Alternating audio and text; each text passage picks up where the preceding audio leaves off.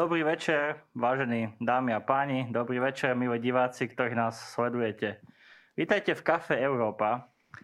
Opäť online, ale sme radi a dúfame, že ste sa k nám pripojili, pretože máme pre vás, veríme, že zaujímavú debatu, ktorá má svoju históriu, ktorá bude mať určite svoju historickú hĺbku, ale zároveň veľmi výrazný presah do súčasnosti. Takže ešte raz, vitajte, Kafe Európa je tu opäť. Chceli by sme najprv poďakovať za organizátorom a zastúpeniu Európskej komisie, ktoré, ktoré pripravuje s nami Kafe Európa už dlhodobo a partnerom denníku SME, Rádio FM a RTVS.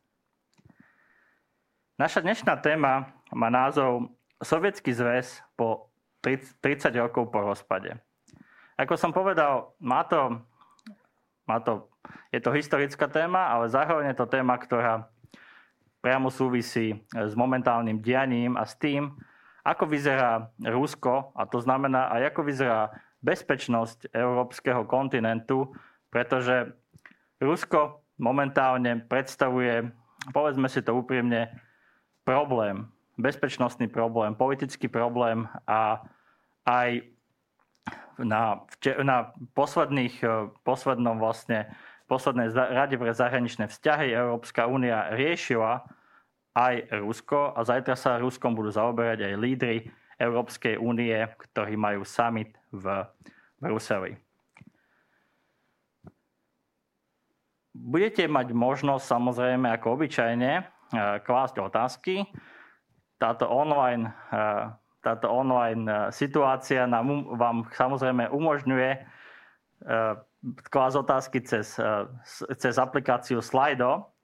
Stačí si nájsť na, našu debatu cez hashtag Kafe Európa.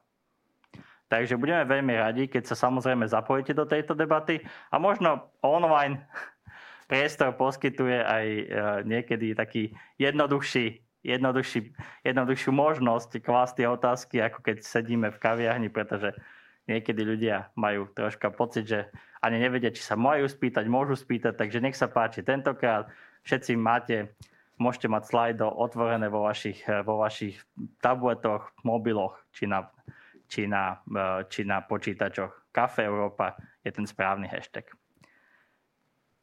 Dnes máme v Kafe Európa troch hostí, ktorými budeme hovoriť o tejto téme, Sovietský zväz 30 rokov po rozpade. Takže dovolte mi privítať eh, Katarínu Klingovú, ktorá je výskumná pracovníčka v organizácii Globsec. Dobrý večer. A online pripojeného máme pána Alexandra Dulebu, analytika Slovenskej spoločnosti pre zahraničnú politiku a pedagóga na Inštitúte politológie Prešovskej univerzity. Dobrý večer. Dobrý večer. A po mojej ľavej, ľavej, by som tak povedal, je, vítam Matia Šimalčíka, riaditeľa Stredoeurópskeho inštitútu azijských štúdí. Dobrý večer. Dobrý večer, prajem. Moje meno je Andrej Matišák, som zahranično-politický redaktor denníka Pravda a budem vás touto dnešnou debatou sprevádzať. Keď som videl názov tohto naš, našeho, našeho dnešnej diskusie, Sovietský zväz 30 rokov po rozpade, tak sa priznám, že moja prvá asociácia bola taký kvíz, ktorý sa volal Čo vieš o Sovietskom zväze? Pre starších, ktorí nás počúvajú a pozerajú, určite vedia, že takýto kvíz sa robil na školách a ľudia, mohli, a ľudia vlastne e, mali v ňom preukazovať vedomosti o Sovietskom zväze. Hovorím to aj kvôli tomu, lebo možno by som začal kvizovou otázkou. Kto bol prvý a posledný prezident Sovietskeho zväzu? Michail Gorbačov. Je tu malý chyták, pretože Michail Gorbačov bol naozaj prvým aj posledným prezidentom Sovietskeho zväzu, lebo táto, táto, táto funkcia vlastne bola vytvorená len na pomerne krátke obdobie. Takže táto malá historická vsúka ale súvisí aj s tým, ako sa možno uh, Rusko a Rusi pozerajú na, na Sovietský zväz aj po, po 30 rokoch. A sám Gorbačov povedal, že ten, komu nie je ľúto za rozpadom Sovietskeho zväzu, nemá srdce. A ten, kto by ho chcel obnoviť, nemá rozum. Sú to silné kategórie. A určite mnohí z vás poznajú aj ďalší výrok súčasného prezidenta Ruskej federácie Vladimira Putina, keď hovoril o tom, že rozpad Sovietskeho zväzu bol najväčšou geopolitickou katastrofou 20. storočia. A možno tu by som sa pristavil predsa len troška aj pri tej histórii. A pretože je asi dobré sa, sa vrátiť tých 30 rokov naspäť, aspoň, aspoň nakrátko. Pán Duleba, moja prvá otázka by smerovala na nás. Ako vlastne sa vyvinul ten rozpad, respektíve ako došlo k tomu rozpadu, špeciálne v ten rok 1991. Posovietský priestor už bol, dá sa povedať, plný demokracie. Aj Československo, mali sme tu nežnú revolúciu, ale dá sa povedať, že so, sovietský zväz sa stále ešte ako keby tak zvíjal v krčoch svoje, svoje ďalšej existencie. V 91. 26. decembra sa rozpadol. Čo tomu predchádzalo? No, nedá sa hm, pochopiť ten rok 91 a prečo došlo k tomu rozpadu, skutočne nedá sa len z udalosti z toho roku 91, pretože kľúčová vec, ktorá si myslím bola dlhodobá, ktorá spôsobila ten rozpad, to bolo proste ekonomické zlyhanie a neefektívnosť. Jednoducho v celom Sovjetskom zväze už v prvej polovici 80. rokov, a to je paradoxné, odkedy vlastne boli podpísané prvé dohody o exporte ropy zemného plynu v 70. rokoch, ak si pozrete na tie štatistiky ekonomického vývinu Sovietskeho zväzu, tak zistíte, že v podstate e, rastli príjmy, ale zároveň upadali e, také rastové ukazovatele v iných sektoroch ekonomiky. No a v podstate to dospelo k potrebe prestavby. Veď Gorbačov, síce on bol prvý posledný prezident Sovietskeho zväzu, ale on sa stal ako taká nádej v roku 80 vlastne 4, taký sa dostal teda do popredia tej komunistickej strany, nový líder, prišiel s reformami, on skutočne Podobne ako u nás počas Pražskej jary, sa otvorili archívy, začala sa voľná debata o všetkom, uvažovanie. Počas, a čo je dôležité už vtedy pochopiť, že práve po Baltských republikách už vtedy sa v tej druhej polovici 80. rokov sformovali silné národné hnutia, ktoré mali jasný program, že chceme nezávislosť, chceme si obnoviť svoju štátnosť, ktorú sme stratili teda po tej druhej svetovej vojne. vojne to isté v Moldavsku, to isté v Gruzínsku, v Ukrajine, ale predovšetkým v západnej Ukrajine a podobne. Čiže začal sa proces reforiem, ono to rozkolísalo vlastne taký ten autokratický režim, ktorý sme poznali ešte a stabilitu politickú kvázi v úvodzovkách, ktorú sme poznali za Brežneva. Čiže zopakujem, ekonomické faktory, tie boli objektívne. 80. roky, ak si pozriete, proste to bol stále pokračujúca degradácia vlastne ekonomiky. Neboli potraviny, ľudia proste rasla nespokojnosť všeobecná a potreba reforiem. No a potom si myslím, že druhý faktor je trošku to, že Určite k tomu prispelo e, to, že Gorbačov proste zle zmanéžoval tie reformy. On začal tzv. novoogoriavský proces v 89. roku, kde chcel vybudovať, zreformovať federáciu a zno, vtedy znovu sa bavilo o Sovjetskom zväze, že chceme autentickú federáciu. To je niečo, čo my sme počúvali, keď sme mali debaty pomlčkové v Československu. No ale už v 90. roku tá idea spočívala v tom, že jednoducho treba zreformovať celý politický systém svojím tak, aby jednoducho soviety, čiže tie rady, nie komunistická strana, ktorá bola vedúca e, síla teda spoločnosti, ale tie soviety, ktoré budú priamo volené, mali kľúčovú úlohu. No a tak vlastne vznikla idea, že teda, e, aby tá moc prechádzala kvázi, názov to svetskej moci, od komunistickej strany k tým iným orgánom voleným, tak vlastne vznikla idea, že nech sa v republikách navolia prezidenti. Jelcin bol zvolený za ruského prezidenta už v roku 1990, čiže pred rokom 1991 už vlastne v tých sovietských republikách odrazu bola navolená nová výkonná moc.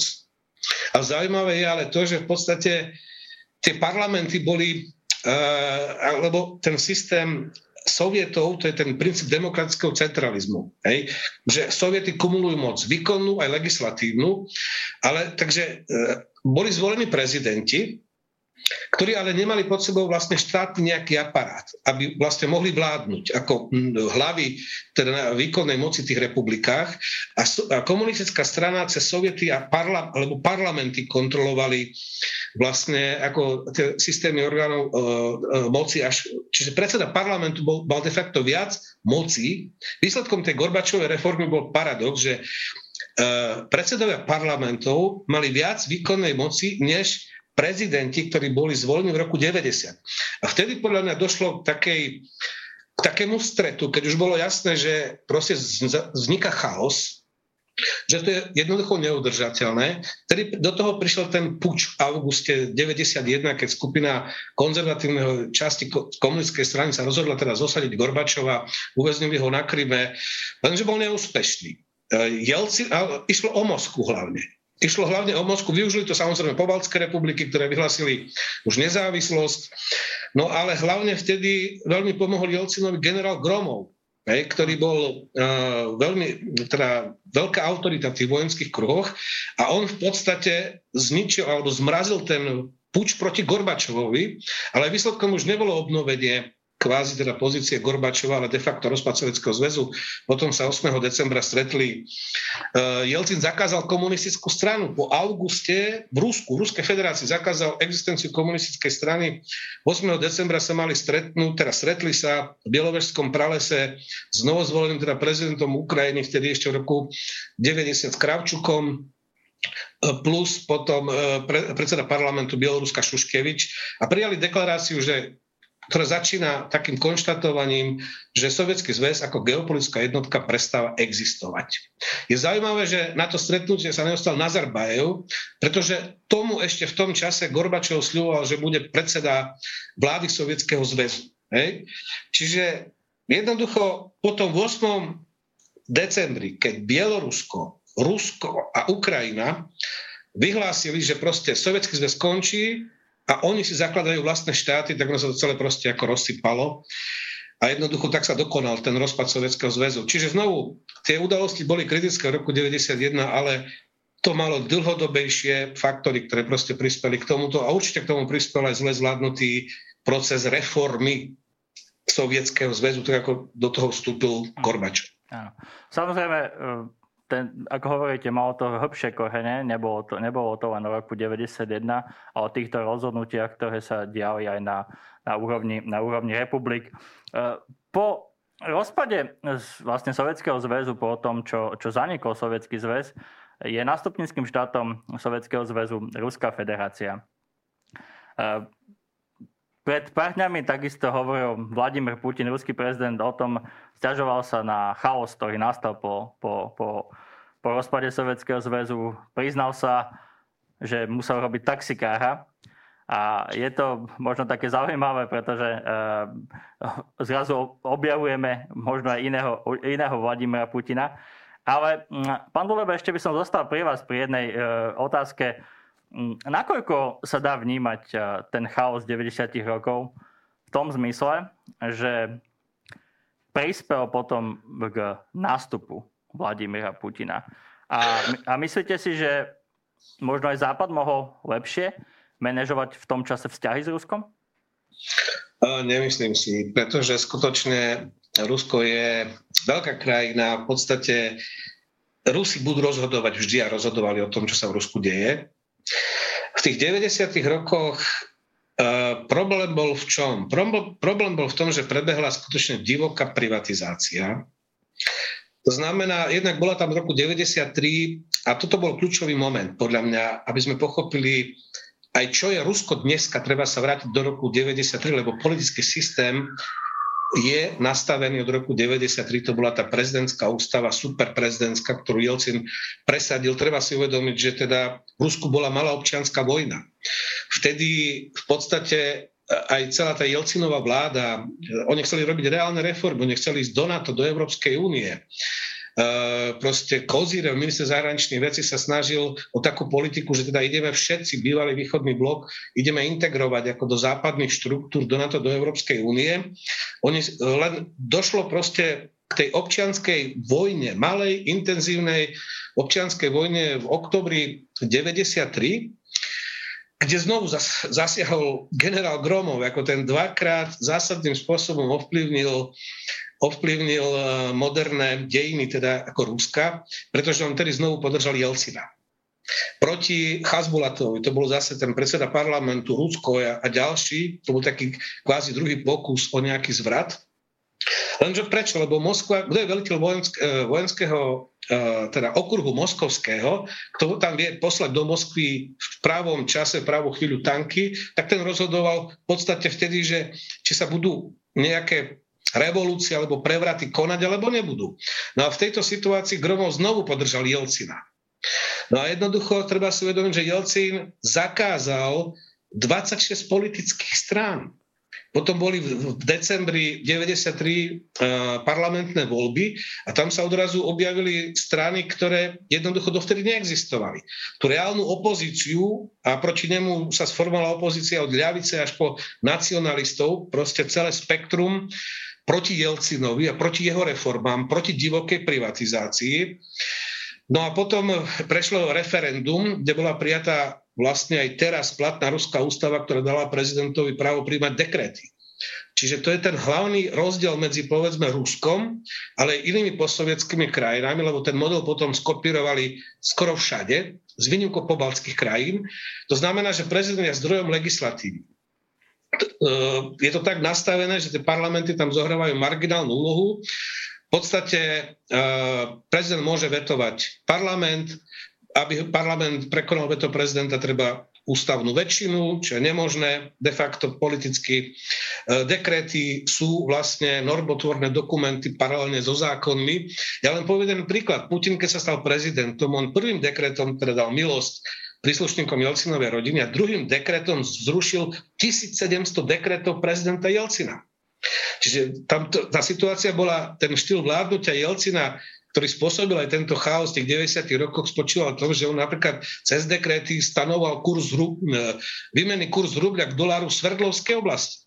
Si to viete predstaviť, ako že máte nejakú národnú banku, menovú politiku, Jelcin sa rozhodne, že proste v Sverdlovskej oblasti bude takýto kurz.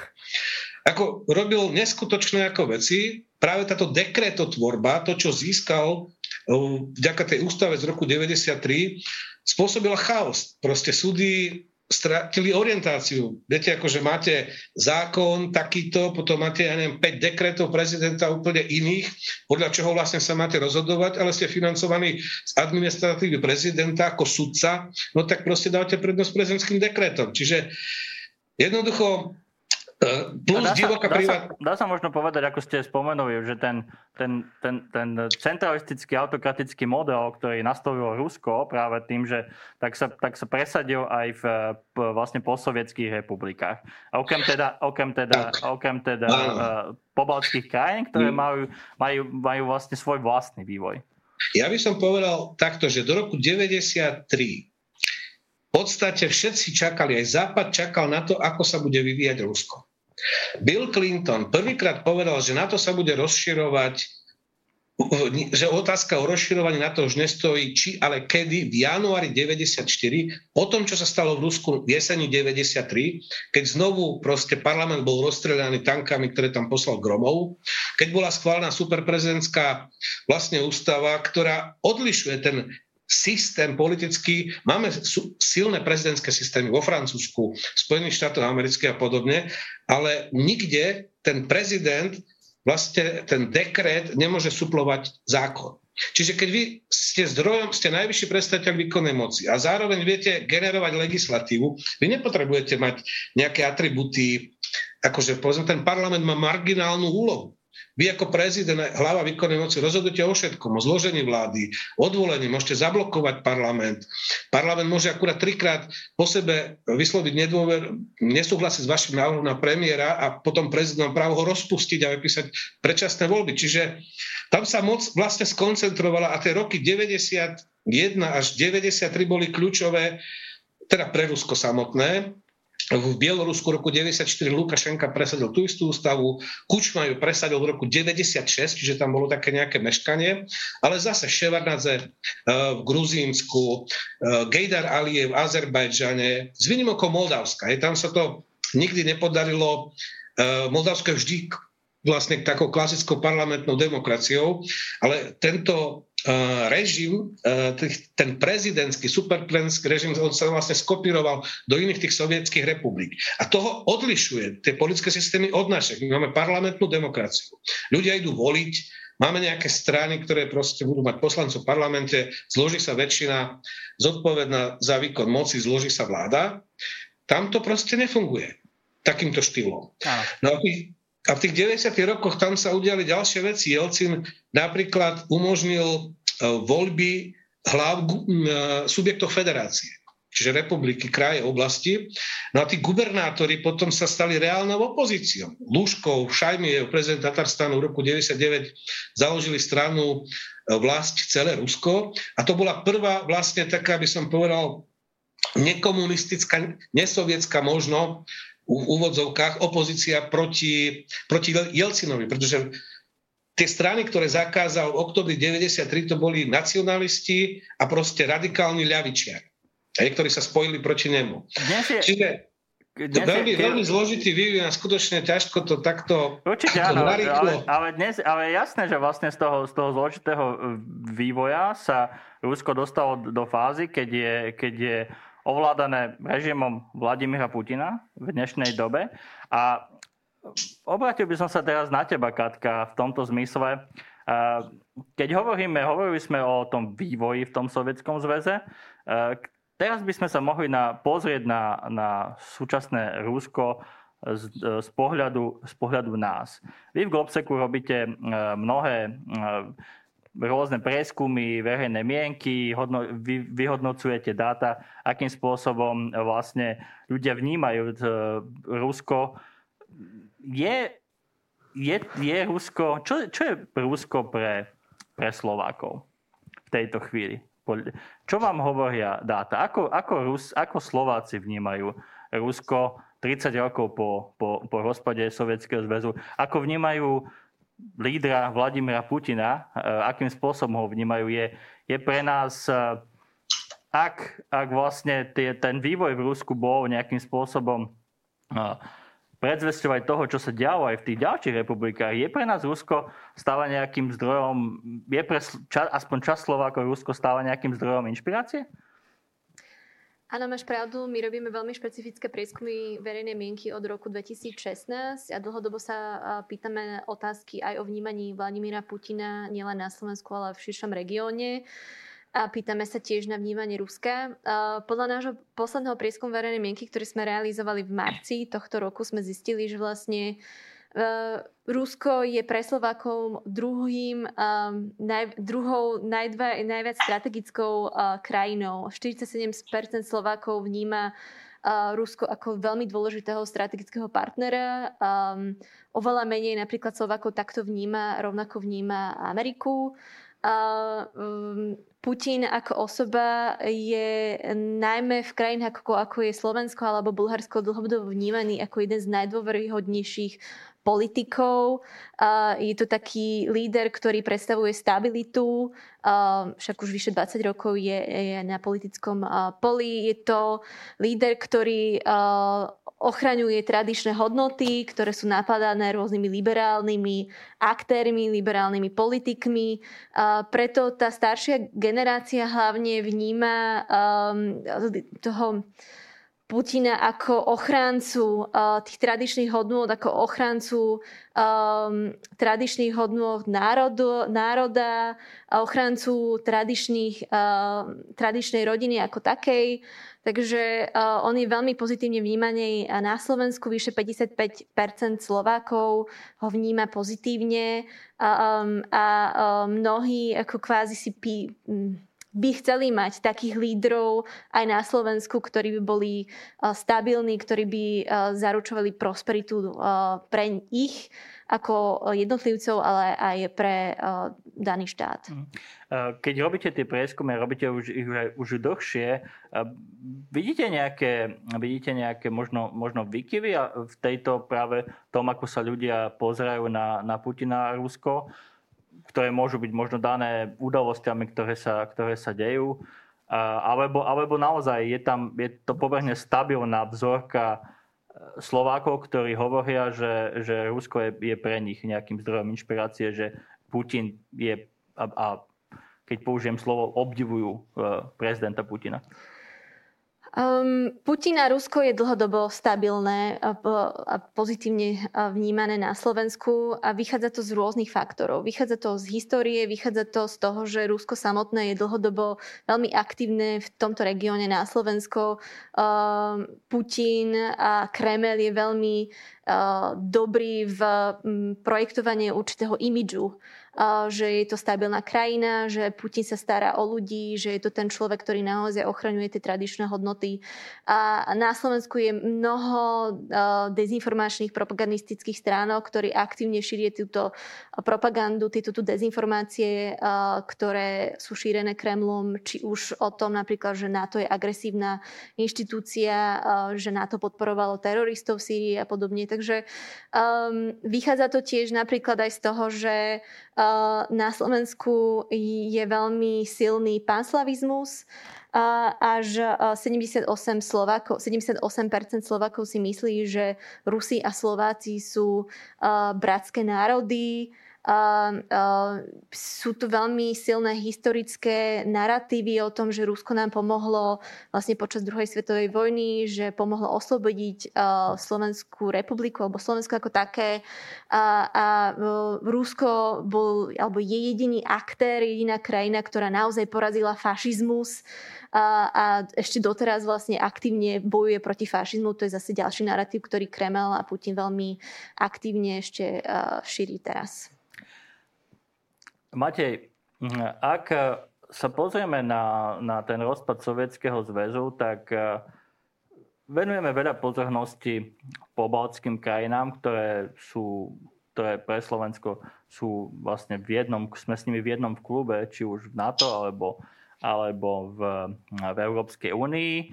Máme potom krajiny, ktoré sú krajinami východného partnerstva, e, aj keď patrí do nich aj Bielorusko, ktoré, ktoré same e, zrušilo, teda suspendovalo svoju, svoju účasť. Dnes, náhodou dnes sa koná práve summit e, východného partnerstva v Bruseli ďalšími krajinami ako Ukrajina, Gruzinsko, Moldavsko, Arménsko Azerbajdžan. Veľmi rôznorodé krajiny, ale e, možno najmenej pozornosti sa na Slovensku venuje stredoazijským posovietským krajinám myslím, že častokrát ich hádžeme tak do jedného koša, do, že to sú to tie stany, ktoré, my, ktoré, ktoré asi sú, sú nám predsa len vzdialené.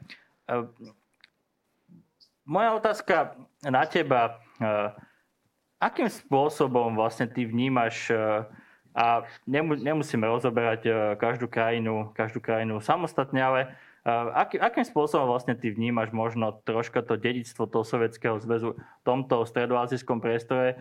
Možno aj z toho pohľadu, že vlastne, vlastne v podstate vo všetkých tých krajinách, azda s výnimkou Kyrgyzska, sa presadili autoritatívne, autoritatívne režimy. Máš pravdu, že toto sú krajiny, na ktoré tak trošku zabudáme. Ono je to aj, aj logické, hej, lebo teda sú výrazne vzdialenejšie oproti napríklad Ukrajine, kde aj tá situácia má samozrejme zásadný dopad na našu vlastnú bezpečnostnú situáciu a tak logicky venujeme viacej pozornosti. A je to samozrejme možno trošku škoda, že zabudáme aj na tento kus sveta, lebo ten vývoj za posledných 30 rokov tam bol pomerne, pomerne zaujímavý. V podstate ide o, o viacero krajín, tých stanov, hej, príklad, už si povedal ako príklad ten Kyrgyzstan, ale máme tam ako Uzbekistan, Tadžikistan a, a ďalšie, ďalšie tieto krajiny, um, ktoré v podstate po tom rozpade Sovietskeho zväzu, jednak akože až na výnimku toho Kyrgyzstanu, ako si správne e, povedal, si ponechali taký ten systém toho autokratického vládnutia, kde tí pôvodní, pôvodní lídry v podstate vo väčšine prípadov zostali, zostali pri moci s tým, že tam neprebehol akýkoľvek proces nejakej demokratickej tranzície. Zaujímavý je ten Kyrgyzstan, hej, že, že tam teda na, ako jedinej krajine môžeme teda s nejakým prižmúreným okom hovoriť o tom, že tam prebehla nejaká, nejaký demokratizačný proces, aj keď samozrejme ani zďaleka nie je perfektný. Tá štátna moc tam samozrejme presadzuje svoj vplyv aj, aj nejakými teda represívnymi metodami voči novinárom, voči občianskej spoločnosti. Ale minimálne ako prebiehajú tam, prebiehajú tam nejaké voľby v nejakom limit, limitovanom priestore, tam môže fungovať aj tá občianská pozornosť, ktorá môže upozorňovať na nejaké problémy. Tak, takže ten Kyrgyzstan je takou akože trošku svetlou výnimkou v tom, v tom regióne. Čo je zaujímavé je, že samozrejme, že aký mal dopad na nejakú geopolitickú situáciu týchto krajín rozpad Sovietskeho zväzu, kedy v podstate v dôsledku toho, toho rozpadu a ich následnej emancipácie tam vzniklo aj také trošku geopolitické vákum, ktoré možno v tom čase ešte nikto nepredpokladal, že aké bude mať dôsledky. A spätne vidíme, že, že z veľkej časti začala to, to, to geopolitické mocenské vákum zaplňať Čína. Um, je to problém pre súčasné Rusko, možno pre, pre Putinov režim, že tento ako som hovoril, Vladimír Putin, Vladimír Putin povedal, že, že rozpad Sovietskeho zväzu bol vlastne koncom, koncom hraníc historického Ruska a, určite, sa, určite tam vplyv v tomto priestore stále, stále Ruska je. E, ak hovoríš o tom, že, že do istej miery to vákum e, zaplňa Čína, je to problém pre, pre, pre Moskvu, alebo, alebo skôr vidíš spoluprácu? To je, to je veľmi dobrá otázka. Tá dynamika Peking-Moskva je pomerne zaujímavá, lebo navonok to často vnímame tak, že ide o nejaké partnerstvo, o nejakú až, až priam spojenectvo, čo sa možno niekedy prejavuje tým, že spoločne hlasujú v Rade bezpečnosti OSN, majú spoločný pohľad na demokratizáciu, spoločný pohľad na, na ľudské práva. Um, ale pokiaľ sa pozrieme na tento región, tak tam asi môžeme hovoriť skôr o nejakej, o nejakej konkurencii, kde teda obidve krajiny majú vlastné geopolitické politické záujmy, ktoré do istej miery môžu byť kompatibilné, ale, ale nie úplne. A tým teda, že keď si porovnáme nejaké vývojové trajektórie týchto dvoch veľmocí, že pokiaľ môžeme o Rusku hovoriť o nejaké akože upadajúcej veľmoci a o Číne ako rastúcej, tak samozrejme aj tá nejaká tá, tá, tá mocenská váha tých jednotlivých krajín je samozrejme sa, sa, sa mení v čase. Um, Častokrát sa hovorí aj v súvislosti s tým, s tým nejakým potenciálnym spojenectvom Číny a Ruska o tom, že ktorá z týchto dvoch krajín môže mať na tom väčší, väčší záujem. A to nielen s ohľadom hej, na ten vývoj v tej strednej Ázii, ale celkovo, celkovo vo svete. A, a dnes vidíme, že v podstate, pokiaľ ešte povedzme, že pred 10-15 rokmi hral v tom partnerstve príjm to Rusko, tak dnes to už dávno neplatí. Hej, že, že dnes ten mocenský potenciál Číny je ďaleko väčší a, a prejavuje sa to aj v tom, že už v rámci toho partnerstva má dneska, dneska Čína navrh a je to skôr Rusko, ktoré potrebuje spoluprácu s Čínou ako, ako, ako naopak. A, a Čína si teda to Rusko tak drží akože trošku, trošku bokom, že odmieta akože nejakú formálnu alianciu, formálne spojenectvo a je to skôr také akože partnerstvo, partnerstvo z rozumu, by som, by som povedal. Um, to partnerstvo sa akože zaujímavo prejavuje napríklad práve v tých krajinách východného partnerstva. Keď, keď trošku odbočíme, hej, že v roku 2012, e, čiže tesne predtým, ako prišiel k moci súčasný prezident Xi Jinping v Číne, vznikol tu v strednej a východnej Európe taký akože formát 16 plus 1, ktorý mal združovať krajiny strednej a východnej e, Európy a umožňovať im nejakú, akože vytvárať nejakú platformu pre vzájomný dialog e, s Pekingom. A keď sa pozrieme na mapu, tak ako ako tri krajiny tam akože veľmi zjavne chýbajú v tomto formáte a to je Bielorusko, Ukrajina a Moldavsko, ktoré Čína akože tam vníma, že to sú krajiny, kde, uh, kde Rusko má nejakú tradičnú sféru vplyvu a, a má tam svoje záujmy a Čína nechcela ísť do nejakého akože otvoreného konfliktu uh, s Ruskom a robiť mu konkurenta v týchto krajinách, tak radšej akože tam uh, tieto krajiny akože nezahrnula do tohto formátu. Iná je samozrejme tá situácia v tej strednej Ázii, a tiež je tam akože aj, aj nejaký akože historický súvis s tým, že čo Čína vníma za svoje historické územie, kedy historicky vo východnej Ázii neexistoval koncept národného štátu. Z toho čínskeho pohľadu tam fungoval nejaký tributárny systém, kde teda čínsky cisár mal byť akože nejakým najvyšším panovníkom celého toho známeho sveta a aj pokiaľ v týchto okrajových periférnych oblastiach existovali nejakí, nejakí lokálni panovníci, lokálni náčelníci, tak mali nejakú podradnú pozíciu voči tomu čínskemu cisárovi, ktorý v tej čínskej politickej filozofii mal i voči ním nadriadené, nadriadené postavenie. A práve akože toto vnímanie sveta ako, ako teda nejakých, nejakého priestoru, kde neexistovali jasné hranice, ale skôr tá moc tak akože prirodzene vyžarovala z toho centra, sa odráža aj v tom, že čo dneska vníma Čína za, za svoje akože nejaké sféry, sféry vplyvu. Troška hypotetická otázka a dúfajme, že k tomu nedôjde, ale Keby momentálne sa veda hovorí o tom, že Rusko by mohlo spustiť ďalšiu veľkú inváziu proti Ukrajine, ak by k tomu došlo, čo by robila Čína? Podporila by, podporila by Rusko na globálnej scéne? Alebo by bola možno ticho? Alebo ako, ako by si to čítal? Podľa najpravdepodobnejšia možnosť, že by Čína bola práve, práve ticho, že by ako nezastala ani jednu pozíciu. Ono istú indiciu od tom máme už v podstate z toho, ako Čína reagovala na anexiu Kedy teda sa nepostavila ani na stranu e, západu a neodsudila to čínske konanie, keď, keď e, boli na stole v Rade bezpečnosti OSN e, nejaké rezolúcie, ktoré mali odsudzovať tú anexiu, tak Čína síce za ne nezahlasovala, ale ani ich nevetovala. Hej. Čiže či, akože sa zdržala toho hlasovania. A súvisí to hlavne aj, aj s tým, že, že tá čínska zahraničná politika minimálne v tej retorickej rovine o sebe tvrdí, že teda vyznáva nejaký princíp nezasahovania do vnútorných záležitostí iných štátov a teda väčšinou sa akože do takýchto teritoriálnych, týmto teritoriálnym konfliktom nevyjadruje.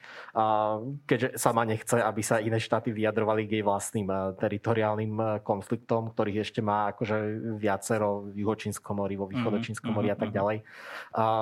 Či, čiže takýto vývoj by som asi očakával, hej, že, že Čína by to teda ani neodsudila, ale ani by, ani by sa nejako výrazne nepostavila na stranu, stranu Ruska. Pán Ulava, keď sme pri tejto téme, tak uh, nedá mi neopýtať sa vás, ktorí sa samozrejme venujete uh, Rusku a Ukrajine dlhodobo a, a veľmi hĺbkovo. Nakoľko vás budí v noci predstava, že Rusko by mohlo začať ďalšiu inváziu proti, proti Ukrajine? No tá predstava je dosť hrozná, pretože v podstate to, čo sa stalo na Kryme aj teda na Donbase v roku 2014, to bola situácia, keď jednoducho Ukrajina bola totálne destabilizovaná, v polke krajiny vlastne vyhral Majdan, aj v Kieve. Druhá polka krajiny nevedela, že čo ako, že čo bude ďalej. Čiže armáda bola paralizovaná, a proste nebola vláda niekoľko dní a to stačilo na to, aby proste Rusi tú situáciu využili, obsadili Krym a potom sa začal aj celý ten scenár v apríli 2014 z Kramator, Slaviansk, Donbass. Dneska je ale situácia iná.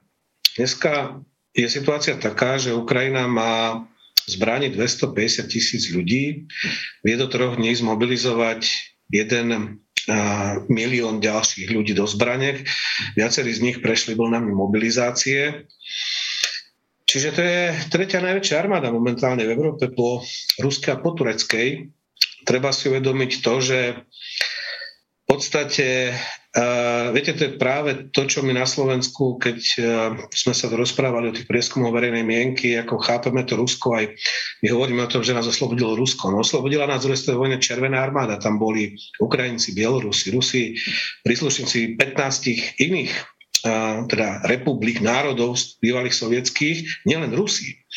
Uh, neuvedomujeme si to, že také priemyselné srdce Sovietskeho zväzu to bola východná Ukrajina celá vlastne industrializácia Sovjetského zväzu začínala uh, vo východnej Ukrajine. To je metalurgia, chemický priemysel. Ešte v roku 2013 to bolo 70% HDP. Uh, kozmický priemysel Sovjetského zväzu, to je Južmaž Dnepropetrovsk. Uh, najväčšia výrob, teda firma, ktorá vyrába motory do lietadiel, do, do vojenských lietadiel, do lodí, do vojenských lodí, to je motor si v Záporožie najväčší výrobca tankov bývalom Slovenskom zväzu, to je v Charkove závod. Čiže ten potenciál, a treba si uvedomiť, znovu to chcem zopakovať, od smrti Stalina v roku 1953 až vlastne do nástupu teda Andropova, Gorbačov, ale Chruščov, Brežnev, aj Černenko, to boli ľudia, ktorí prišli do Moskvy z východnej Ukrajiny. Tam sa koncentrovalo tam kádre, priemysel, veda, výskum. A toto je dôležité pre pochopenie toho, prečo je taký záujem o tú Ukrajinu aj zo strany Ruska, pretože všetky snahy o akúkoľvek reintegráciu sovietského priestoru, ak sa o tom bavíme, bez tejto východnej Ukrajiny oni sú proste ne, ne, nenaplniteľné. To Kazaši stále hovoria. Kazaši sú, ako hovorím, Nazarbajev bol proti rozpadu Sovjetského zväzu v roku 91. Kazaši prišli s ideou vytvorenia Euroazijského zväzu, ktorý by mal nahradiť bývalý Sovietský zväz. Oni teraz, ak si prečítate kazašskú, kazašskú debatu o tej integrácii po sovietskej, tak zistíte, že oni sami Rusom hovoria, bez Ukrajiny to proste nejde. Vy nemôžete obnoviť nejaký celok, historický jadro, ktorého proste sa nachádza de facto hospodárske jadro. E, Stalin tomu hovoril tej východnej Ukrajine, že to je železný pilier Sovietskeho zväzu. Bez toho pilieru, bez tých sociálnych väzieb, a to chcem ešte povedať ďalšiu vec, to je aj kvôli tomu, prečo sa hovorí tam po, po rusky. Pretože tam ľudia migrovali za prácou od 20. rokov, keď sa začal boom metalurgie e, vo východnej Ukrajine, industrializácia Sovjetského zväzu, tam prichádzali za prácou zo Strednej Ázie, z Pobaltia, Rusi samozrejme, Ukrajinci a iní, čiže tam bola taká malá Amerika, tam bol, ak niekde, niekedy existoval Sovietský zväz, tak to bolo to, to centrum Sovietského zväzu. Malá, malá, malá Amerika, ale tak sa ale lingua franca, spoločný jazyk bola ruština samozrejme. Ale to vôbec neznamená, že to sú etnické Rusi. Hej. Proste jednoducho to je sovietizované obyvateľstvo zmixované z celého bývalého Sovietskeho zväzu. Čiže toto je špecifikum tej Ukrajiny. Len to chcem povedať, že tá Ukrajina samozrejme dnes je úplne v inej kondícii, že jednoducho je úplne inak pripravená, než teda porovnaní s tým, ktorý nebola vôbec pripravená. Vtedy Ukrajinci zistili, že majú 6 tisíc bojaschopných vojakov, ktorých vedeli poslať v apríli akože na Donbass. Keby neboli dobrovoľníci, ktorí narokovali z Majdanu 70 tisíc dobrovoľníkov, ktorým potom začali veliť veteráni ukrajinsky z Afganistanu, skúsení proste ako vojaci, z toho vznikla vlastne nová armáda, ale dnes to majú nastavené úplne inak. Čiže bol by to proste masaker, bola by to tragédia, bola by to katastrofa, jednoducho nechcem si to ani predstaviť, pretože to by nedalo ani Rusku nič, ani Ukrajine by to nedalo nič. Nikomu by to nedalo nič, len by jednoducho, bola by to obrovská cena, za ktorú by museli platiť jedna aj druhá strana, my všetci spolu s nimi, ale samozrejme a najviac Rusi. Čiže radšej si to nechcem akože predstaviť, ja len jednu ešte poznámočku na Margo toho nášho vnímania toho Ruska. Ja hovorím, že my sme si vymysleli naše vlastné slovenské Rusko, ktoré nikdy vlastne v realite neexistovalo. A my Rusku pripisujeme atribúty Sovietskeho zväzu, čo vôbec nie je pravda, pretože Sovietský zväz to bol tam bolo 15 republik, i Červená armáda, ktorá nás oslobodzovala, tam bojovali 8 miliónov z 20 miliónov sovietských vojakov, ktorí padli počas druhej, boli Ukrajinci. 6 miliónov Bielorusov. Takže máte 14 miliónov. Potom máte ďalších z iných republik. Vrátane Rusov samozrejme.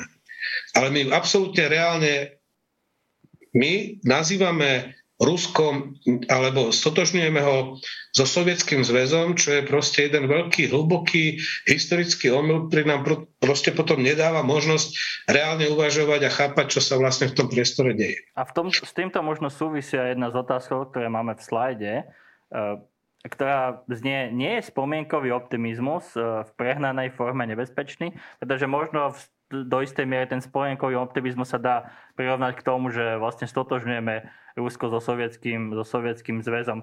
Katka, e, to je vlastne otázka aj, aj na teba. Akým spôsobom, e, možno aj z vašich prieskumov, vyplýva tento, tento, tento spomienkový optimizmus? A k tomu by som dal ešte to, že dúfajme, že sa toho nestane a ne, ne, nepredstav, nechceme si to predstaviť, aby sa k tomu došlo. Ale myslíš si, že keby Rusko začalo tú inváziu na Ukrajinu, myslíte si, že by jeho podpora e, na Slovensku popularita padla, alebo by to možno neurobilo s tým nič, pretože tí ľudia sú tak hlboko zahytí v tom spomienkovom optimizme, alebo aj z iných dôvodov, samozrejme, nechcem to stiahovať len na ten spomienkový optimizmus, že vlastne by na ten spomienkový optimizmus, alebo že by sa nestalo nič. Začnem od konca. Myslím si, že by sa veľmi veľa nezmenilo.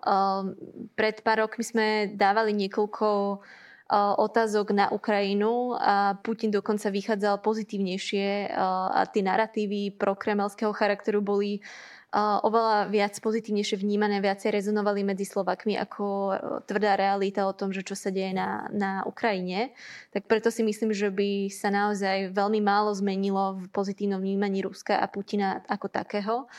Um, čo sa týka uh, toho spomienkového optimizmu, ja úplne súhlasím s tým, čo povedal pán Dulaba, že my potrebujeme naozaj prekopať naše vlastné dejiny, potrebujeme uh, ísť viacej do detajlov a, a uh, naozaj povedať, kto čo reálne robil a potrebujeme hlavne prekopať náš um, školský systém, aby sa dejiny 20. storočia neučili na dvoch hodinách dejepisu, ale aby sa tomu venovala naozaj veľká časť osnovy, aby sme naozaj vedeli, že kto čo robil a kto má aké zásluhy.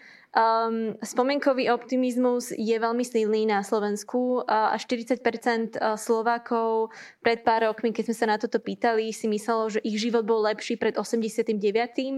a veľmi negatívne vnímali vlastne nežnú revolúciu a nástup demokracie. Um, posledné dva roky naozaj vidíme uh, nielen na Slovensku, ale v, v rámci širšieho regiónu stúpajúcu podporu pre autokratický režim, pre silného vodcu, ktorý sa nemusí zaoberať voľbami alebo parlamentom, pretože tá demokracia, ten chaos, ktorý nastal v rôznych politikách, chaos a nestabilita s, covidom naozaj láka ľuďom čoraz viacej k tým silným vodcom, ktoré sú reprezentované aj v osobe Putina. A, a je to problém, lebo mnoho ľudí čoraz viac je schopný sa vzdať základných ľudských práv, rôznych slobôd pre nejaké také istoty, čo je problematické, pretože za tieto istoty umierali naši otcovia, za tieto istoty bojovali naši otcovia, starí otcovia v rôznych vojnách a my si ich teraz vlastne nevážime. Je to veľmi, e, je to otázka, ktorá vlastne aj by som povedal širšia a globálna Matej, hm, hovorí sa veľa práve o tom, akým spôsobom je dnes ten, ten svet sa ako keby delil na, na, na demokratickejšie krajiny. Práve pred minulý týždeň mal americký prezident Joe Biden uh, summit demokracii, na ktorom sa zúčastnilo aj Slovensko v zastúpení pani prezidentky Zuzany Čaputovej. A na druhej strane je tu ten, sú tu tie autokratickejšie smery nakoľko je pre teba vlastne tá dvojka Čína, Rusko možno v tejto chvíli predobrazom toho, že autokracia a tie, to autoritárstvo ako keby získalo v posledných rokoch, by som povedal tak až vietor do plachiet. A nakoľko vlastne tieto dve krajiny môžu, môžu v tomto spolupracovať globálne? Tak ako som hovoril predtým, že to spojenectvo medzi Čínou a Ruskou je akože úplne také automatické, tak práve jednou z tých oblastí, kde to spojenectvo môžeme vidieť, alebo to partnerstvo, tak je otázka redefinovania nejakých základných e, princípov, e, na ktorých stojí hej, ten, ten medzinárodný systém, nejaký taký hodnot e, demokracie, reinterpretácia univerzality ľudských práv, čo sú, čo sú otázky, hej, samozrejme, ktoré, na, ktoré Čína a aj Rusko intenzívne presadzujú v rámci uh, napríklad organizácií OSN, hej, či, či Čína dlhodobo sa snaží pretlačiť aj za pomoci Ruska taký ako narratív o tom, že ľudské práva nie sú univerzálne, nie sú to univerzálne hodnoty, ide o nejaký systém, ktorý je národne špecifický, že každá krajina má akože tie, tie ľudské práva interpretovať inak podľa nejakého svojho vlastného kontextu kontextu, čo je, čo je narratív, ktorý je v podstate vyslovene v rozpore so Všeobecnou deklaráciou ľudských práv, ktorá je postavená na, na tom univerzalizme, že tie ľudské práva majú rovnaký obsah kdekoľvek na svete, patria každému človeku bez ohľadu na, na pôvod, na krajinu, v ktorej, v ktorej žije. Čo, čo je niečo, čo samozrejme z pohľadu Číny je ohrozujúce pre ten, ten režim komunistickej, komunistickej strany. A, a samozrejme podobne to, podobne to vníma aj Rusko a ten cieľ reinterpretovať tie ľudskoprávne a demokratické normy um, súvisí práve s tou potrebou eh, legitimizovať svoju vlastnú existenciu toho režimu voči, voči vlastného domáceho obyvateľstva.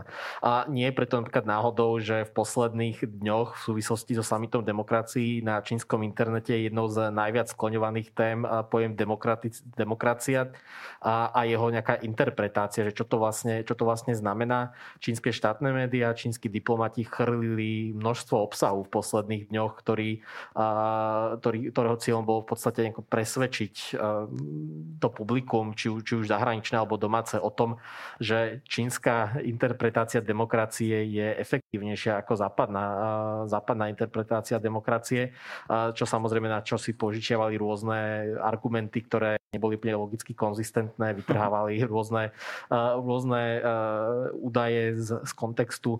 Um, a, a akože akurát sa tam nich, tých, tých interpretáciách trošku zabudalo na ten akože kľúčový, e, kľúčový moment a to je to, že, že demokracia nie je len, že vláda v prospech ľudí, ale v prvom rade vláda ľudu, ktorý by si mal uh, voliť svojich zástupcov, čo samozrejme v Číne ako nepoznáme, keď teda samozrejme nejaké, nejaké, nejaké pseudovoľby tam, tam prebiehajú podobne, ako sme poznali aj v tom našom priestore v období komunizmu. Um, ale ukazuje to zároveň aj nejakú také akože vnútorné napätie toho čínskeho, čínskeho systému, kedy uh, minimálne v tej narratívnej rovine ten čínsky režim chápe, že tá demokracia je niečo, uh, čo v tej, tej abstraktnej rovine je niečo žiaduce hej, a, a nedokáže úplne uh, presadzovať ten autoritársky model vládnutia pod hlavičkou toho autoritárstva. Potrebuje ho vždy zaramcovať nejako do tých, uh, do tých uh, demokratických, demokratických mantinelov alebo teda do tých, eh, do tých eh, narratívnych rámcov, aby ho dokázala, dokázala predať. Čo je zaujímavé je práve, že sa Číne eh, darí tento model čiastočne exportovať už aj do sveta. A dosť intenzívne to súvisí práve s tým, s tým ekonomickým rastom, ktorý Čína zažívala posledné 10 ročia, odkedy prebehli nejaké polotrhové reformy počas vlády Deng Xiaopinga. A nadväznosti na to vytvorenie tzv. novej hodvábnej cesty v roku 2013 eh, už pod vládou súčasného prezidenta Xi Jinpinga, kedy badáme, že Čína čoraz intenzívnejšie expanduje vďaka svojej ekonomickej moci do sveta. Či už sa bavíme o Afrike, o Strednej Ázii, aj o juhovýchodnej Ázii, Latinskej Amerike, tak, tak badáme akože výrazný náraz čínskych investícií, ktorým, eh, ktoré fungujú na iných princípoch, ako keď vidíme nejaké rôzne rozvojové projekty financované Svetovou bankou, Medzinárodným menovým fondom, európskymi inštitúciami v tom, že im chýba nejaký apel na presadzovanie demokratických hodnôt, e, protikorupčných pravidiel a tak ďalej. A, a vďaka Čiže tomu... z tohto hľadiska je asi Čína najmä z toho ekonomického hľadiska úspešnejšia a má tie ekonomické páky výraznejšie na, na tak povedať, vývoz svojho politického modelu ako, ako Rusko. No to, to určite áno, hej, už len z toho dôvodu, že tá čínska ekonomika, ešte sa stále môžeme baviť o tom, že je na nejakom vzostupe, a že, že rastie a i keď teda samozrejme má vlastné štruktúrálne problémy, ktoré môžu v budúcnosti spôsobovať e, značné problémy tomu režimu. A v podstate aj ten dôvod, prečo Čína tak expanzuje do zahraničia ekonomicky súvisí s tými štruktúrálnymi problémami, tak trochu ako výrazná ekonomická nadprodukcia, potreba transformovať tie, tie štátne podniky podniky čínske neefektívne na nejakých aktérov, ktorí dokážu eh, byť konkurencieschopné v tom medzinárodnom mm. hľadisku. Ale áno, ako určite v tomto Čína má lepšie postavenie a lepšiu nejakú tú východnú pozíciu ako, ako Rusko, ktoré teda ekonomicky není až takým silným aktérom a skôr teda má tú vojenskú moc, hej, ako, ako tú ekonomickú. Kaďka, ty si chcela ešte reagovať na tú autokraciu? Uh, áno, a chcela som možno doplniť troška uh, Mati nejakými dátami. Uh, my sme hlavne počas covidu naozaj videli koordináciu uh, čínskych a ruských aktivít počas covidu, počas pandémie, kde vlastne tieto dve štáty sa snažili naozaj efektívne sa doplňať v tom, ako pomáhajú viacej stredoeurópskym krajinám alebo krajinám na západnom Balkáne ako západné krajiny. Videli sme tam intenzívne repostovanie vlastných narratívov a zdieľanie zdrojov navzájom medzi svojimi vlastnými kanálmi. A, a keď zoberieme do úvahy, že väčšina stredoeurópanov je naozaj um, znechutená s tým, z toho, ako vlastne ich národné vlády nezvládajú pandémiu, tak Čína bola veľmi efektívna v, projekcii vlastného imidžu, v projekcii narratív, ako ona veľmi efektívne, veľmi rýchlo zvláda pandémiu. Potom samozrejme sa tam šili rôzne konšpiračné teórie, odkiaľ, odkiaľ pochádzal COVID a čo, čo všetko obsahujú vakcinačné vakcíny ako také. A, ale uh, to, čo povedal vlastne Matej, že, že sa snažia projektovať ten režim do zahraničia, my máme na to otázku, my sme sa na to pýtali, ten stredoeurópsky priemer je zatiaľ malý, ale sú krajiny ako Rumunsko a Bulharsko, kde už skoro jedna tretina alebo jedna štvrtina obyvateľov reálne vníma čínsky režim ako potenciálny, potenciálnu náhradu, potenciálnu alternatívu za ich demokratický systém. Takže vidíme, že je to tu, je to tu postupne a naozaj to pomaly uh, rastie medzi, medzi uh, rôznymi občanmi v rámci regiónu. Pán Duleba, jednou z otázkov na slade je, že nakoľko sú bývalé sovietské republiky ešte stále zaseknuté v starých štruktúrach a koľko generácií musí ešte prejsť, aby sa, aby sa od tohto dedictva spred 30 rokov oslobodili, tak povediac, mentálne. Mm, a či môže tento proces nieči, niečo urýchliť? E, sú zaseknuté, alebo vlastne je to už... Dá sa vôbec ešte hovoriť o tom, že, to, čo, že je to dedictvo Sovietskeho zväzu, alebo, alebo je to vlastne už možno iná kvalita tých autokratických štruktúr, tých, tých režimov a že to vlastne už nie je také jednoduché to spájať iba s tým, čo bolo pred 30 rokmi. No, uh, už má to svoju kvalitu inú kvalitu, tú postsovietskú. Tých, tých e, proste tie 30 ročia jednoducho to je dosť veľa času na to, čiže... Viac ako generácia. Je to vlastne taká jedna generácia, je to posovetská generácia samozrejme, ktorá je poznačená tým vývinom, ale ešte jednu vec by som chcel povedať, to je absolútne podstatná debata, z tej sme začínali. Sovietský zväz skrachoval na tom, že zlyhal ekonomicky. Teraz tu máme čínsky model, ktorý teda úspešne kombinuje, aspoň sa to zdá zatiaľ, e, autoritatívny režim a ekonomický rozvoj. Môj argument je, nakoľko ja sledujem tú situáciu v tých posoveckých krajinách, je, že tento čínsky model je proste jednoducho neaplikovateľný v podmienkach východnej Európy alebo povedzme u nás. Pretože Uh, zoberme si len Slovensko. Rok 93, ak si prerátame HDP v stálych cenách roku 2010, to bolo nejakých 17 miliard a v podstate teraz sme už nad 80 miliard HDP. Nám sa niekoľkonásobne vyrastla ekonomika, nie kvôli tomu, že sme tu mali autokratický režim, ale tá celá modernizácia prebehla kvôli tomu, že sme tu urobili nejaké reformy, trhovú ekonomiku, že sme zaviedli demokratické inštitúcie, že sme súčasťou veľkého trhu. Čiže to je taký modernizačný vzorec. Vlastne model, ako my, ako sa Slovensko zmenilo. Ja som presvedčený, že ten rozdiel, že prečo to nie je možné kombinovať trhovú ekonomiku a autoritatívny režim v Európe. Ázia je špecifická, tam by sme sa mohli baviť o tom, prečo to v Číne, aspoň zatiaľ sa zdá, že teda, že funguje. Prečo to nemôže fungovať? Tam zásadný rozdiel je miera korupcie. Ako Číňania dosť tvrdo, nakoľko vieme, komunistická strana to, čo bolo súčasťou toho ekonomického úspechu, je tvrdé potlačenie korupcie. Nehovorím, že tam nie je tá korupcia. Takéto niečo neexistuje po sovietských krajinách, pretože tam tie režimy sú, tam je korupcia pojivom tých režimov. Tam bez korupcie v podstate by to ani už normálne nemohlo fungovať. Čiže tam jednoducho ten ďalší vývin, aby sa tie krajiny zbavili, lebo čo je taký nový aktér, povedzme, čo bola komunistická strana v Svetskom zväze, tak teraz to sú oligarchovia. V rôznych krajinách sovietských je to inak nastavené. Bohatí ľudia, ktorí jednoducho majú vplyv na štátnu moc.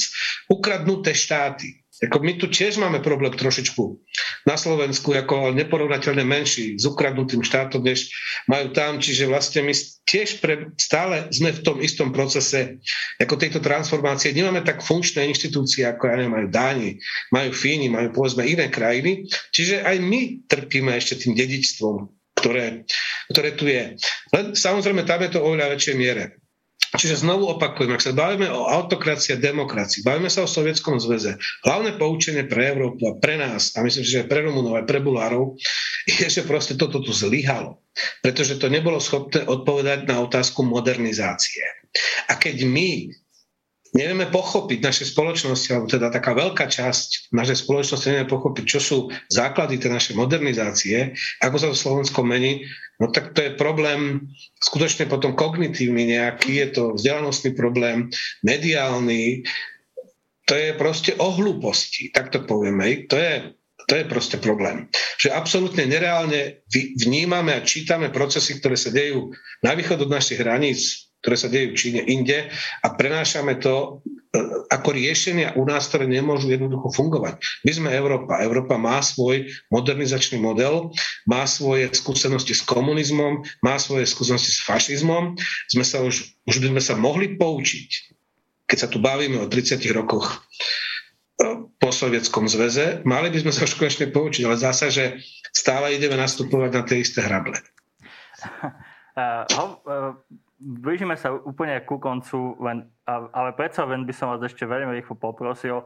Hovorili sme o viacerých trendoch, ktoré nie, nie sú veľmi pozitívne. Práve ste povedali, že stále nahážame na tie isté hrable. Uh, hovorí sa aj o tom, že Rusko sa nedá pochopiť rozumom, ale predsa len by som vám položil jednu otázku a rýchlu. A zoberte si ju z akého uhla len chcete naše vzťahy s Ruskom sú zlé. Myslím si, že môžeme objektívne povedať, že kvôli tomu, čo robí Rusko. Na druhej strane, existuje pre vás niekde aspoň nejaká iskierka nádeje, že sa tie vzťahy môžu zlepšiť? Pán Duleba. A mňa otázka. Ja, ja pevne verím, že áno.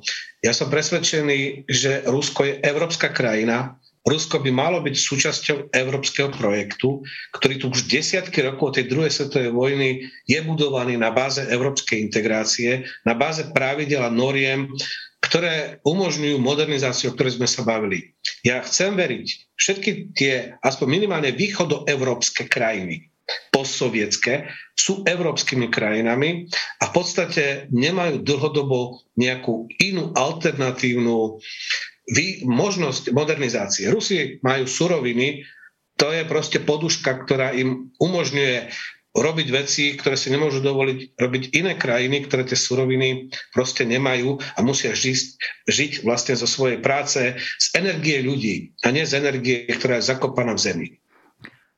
Matej, možno niečo pozitívne na záver? Ako, ako vidíš tu nejaký, nejaký priestor na, na pozitívnejšie vzťahy s Ruskom? To je trošku ako téma možno mimo moju, moju expertízu, hej, ale ako teda nejaký vonkajší pozorovateľ.